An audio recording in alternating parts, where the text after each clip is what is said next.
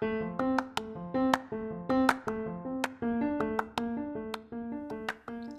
and welcome to Wavelength's podcast series, Get on My Wavelength, where we ask experts to answer advancement team's questions. In today's 15 minute session, we'll be answering your questions about strategic planning. We have Taylor Malmsheimer joining us today. She is Vice President at Section 4, a company that delivers online strategy courses. Combined with her previous work at L2 Inc. as Principal Client Strategist, Taylor will use her expertise to provide insights and answer your questions on how to best strategically plan for the future.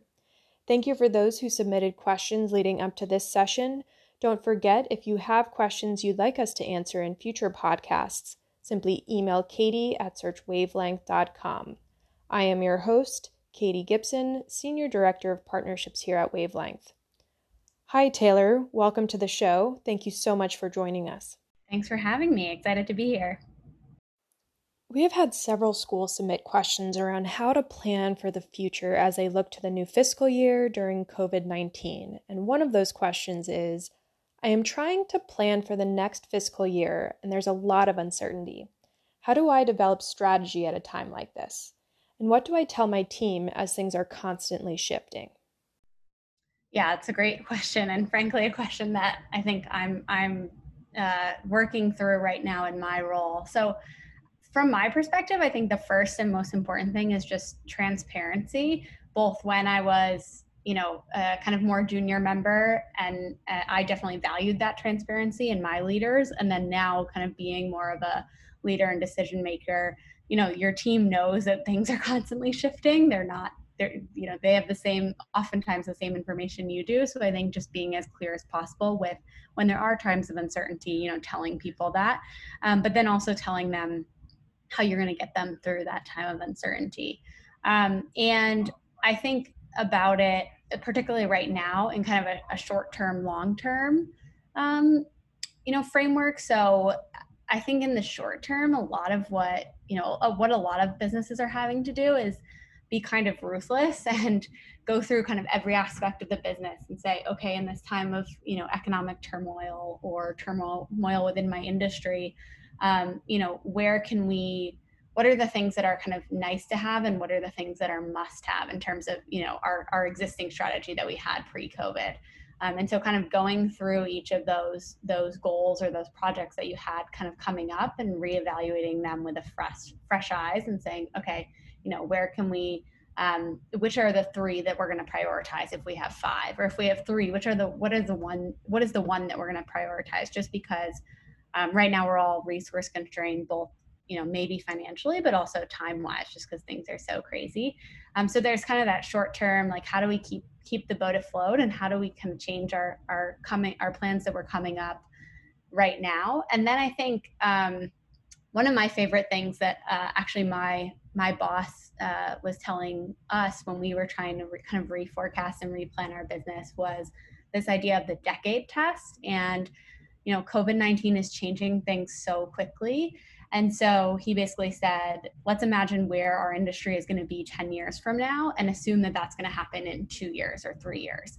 Um, because things are just kind of accelerating so rapidly, particularly in the world of, of education where I work. So, um, you know, I think that's a really good kind of longer term exercise to say, okay, if you were to imagine your company or your industry in 2030, how might the world look completely different or your your industry look completely different and how can you kind of accelerate some of those or at least plan for some of those things because they're probably going to come up much faster than you think again if you're in an industry that's you know accelerating in the face of covid that's a great point. And as we think through schools who have constituents working in various industries, there's definitely a higher expectation of communication and personalization within their networks that, that they are a part of.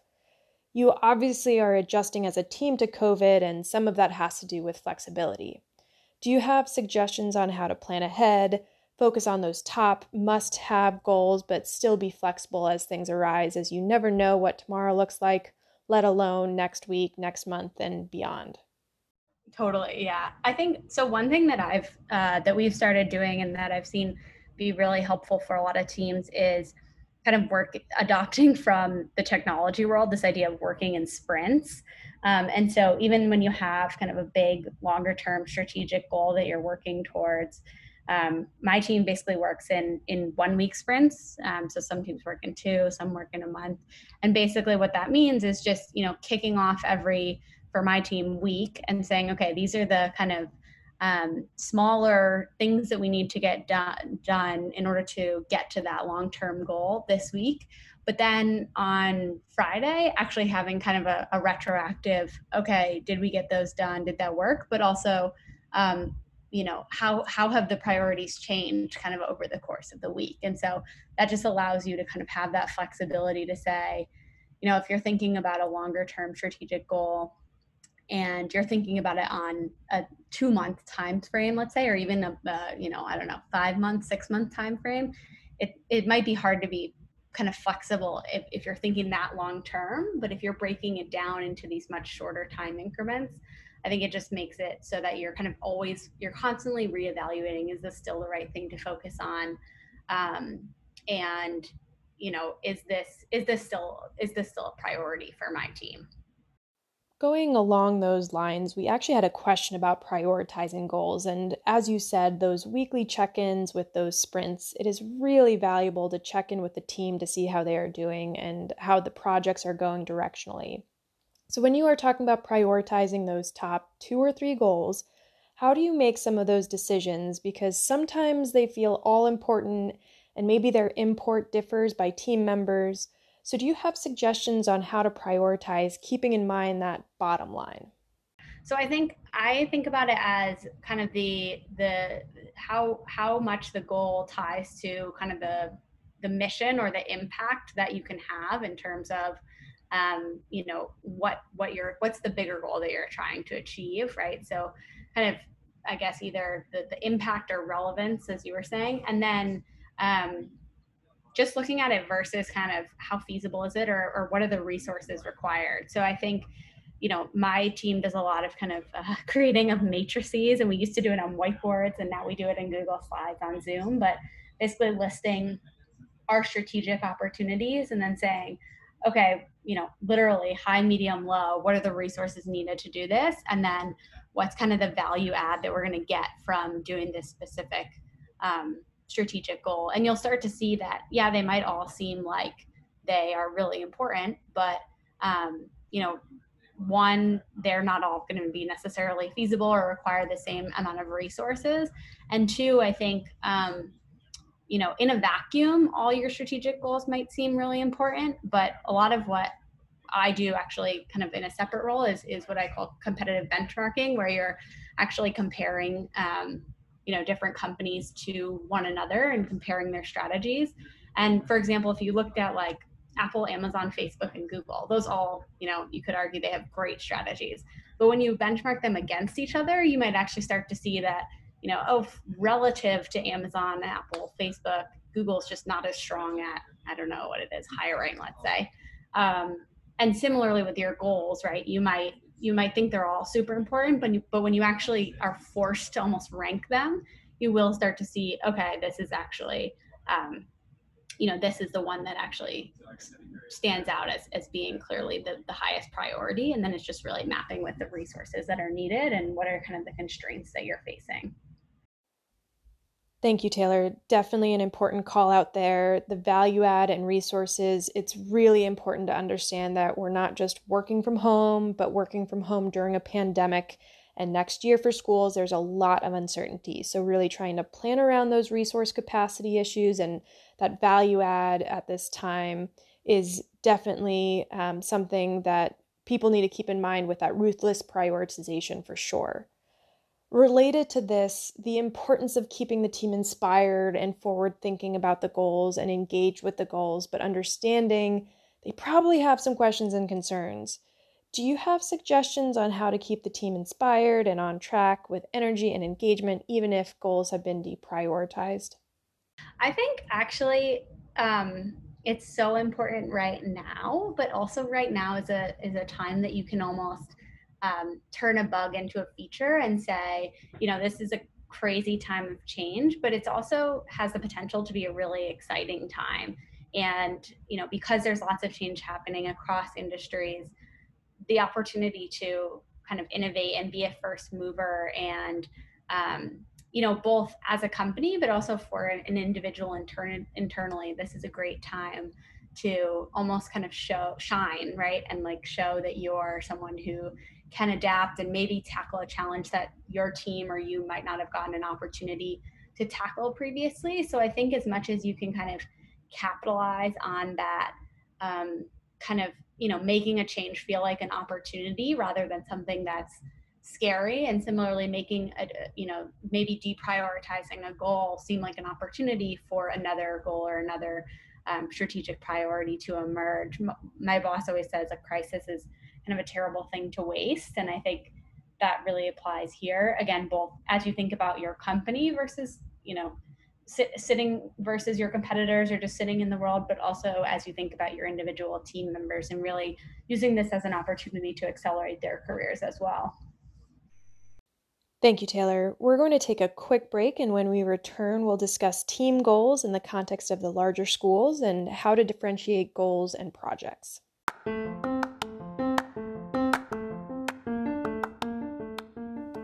Wavelength simplifies alumni relations through better data, more engaged constituents, and easier volunteer management. Enhance your alumni relations today. Visit searchwavelength.com. Welcome back. Taylor, I know some of the teams I've worked on before that there's been some confusion around goals and projects, and especially the difference between long term projects and goals. We had a question submitted asking I sometimes find my goals and projects overlap to the point of them not really being that different. How would you differentiate long term projects versus goals, and how can I make my team understand this? Yeah, I think that's such an actually an interesting question, and um, you almost have to have to think about it a little bit. The way I think about it is that you have different. So I actually think that you have different types of goals. You have um, maybe short-term goals and then you have kind of long-term strategic i would call them almost strategic priorities. Um, and then i think about projects as a way to either achieve those those shorter term goals or their those uh, longer term strategic priorities. And um, i think for those longer term projects you almost want to break them down into a couple different steps. One is kind of you know the the inciting incidents or the, the things that you just kind of have to get done in order to get the project rolling right? So it might be identifying a project lead or um, creating a campaign landing page or making a list of donors things like that that are going to drive towards um, you know prioritizing this project. And then you kind of have to figure out what are the ways that you're going to kind of sustain or iterate or improve that pro- along the line along kind of your you know project that's trying to achieve that goal. So that might be i don't know taking feedback from you know uh, your constituents or your donors who, or whoever kind of the the the, the target audience is. Um, and then the last part is usually kind of measuring your success. And i think that's where your goals often come in is okay you know we had this goal um, trying to think of an example. You know we had this goal to uh, increase fundraising by 25% or something like that. We we launched this project in order to achieve that. Okay, how do we measure our success, and then how do we kind of iterate going forward?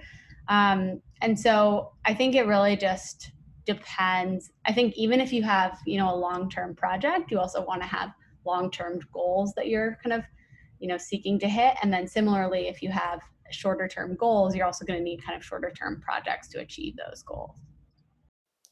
So, those steps to long term strategic priorities make sense, especially breaking them down into bite sized pieces. And, and bottom line, those measures of success is what leaders are going to be looking for and is what everyone should be benchmarking against. We're going to conclude with one last question here.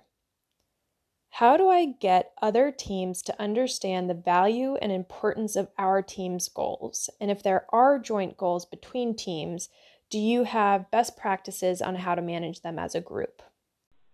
Mm, yeah, that's a that's a definitely a very interesting one. it's a hefty one too. it is because especially on you know it's one that kind of I think sometimes people think oh that you know comes from bigger teams where you you know you might not have as much exposure to other teams or other team members but i think it, the same thing happens at smaller companies at least that's how i feel in my company of nine full-time people um, so i think it all kind of is just about explaining it through the kind of eyes of, of the mission and goals of your of your company.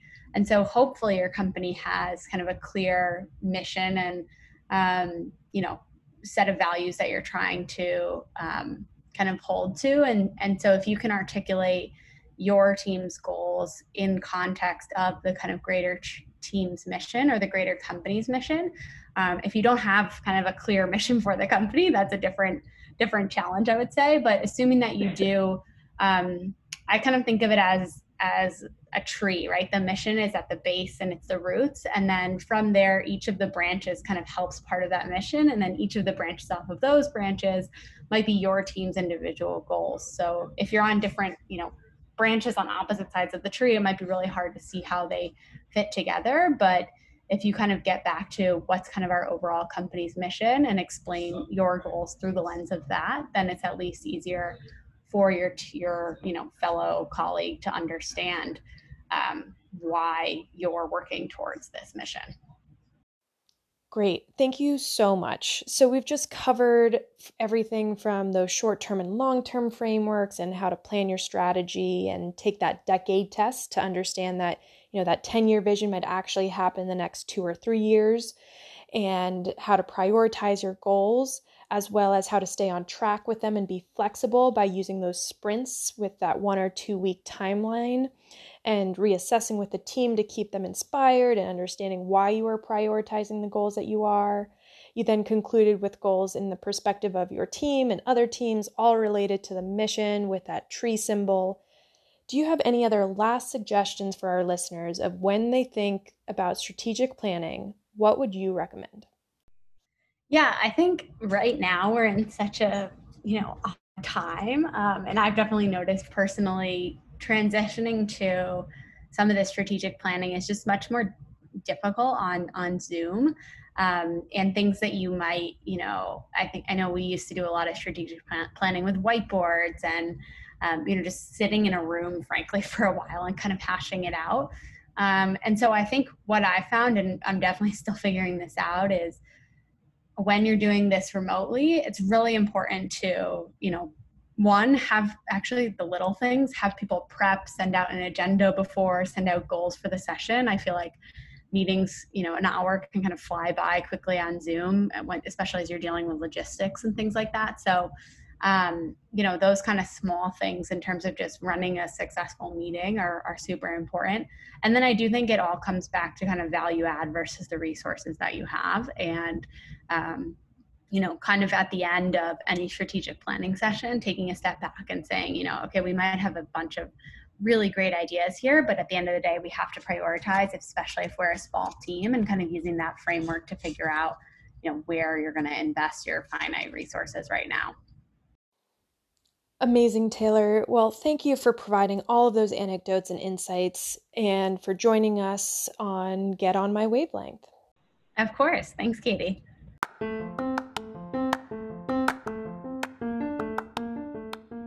Thank you for listening to Wavelength's podcast series, Get On My Wavelength. If you have questions or future topics you would like us to cover, please email katie at searchwavelength.com.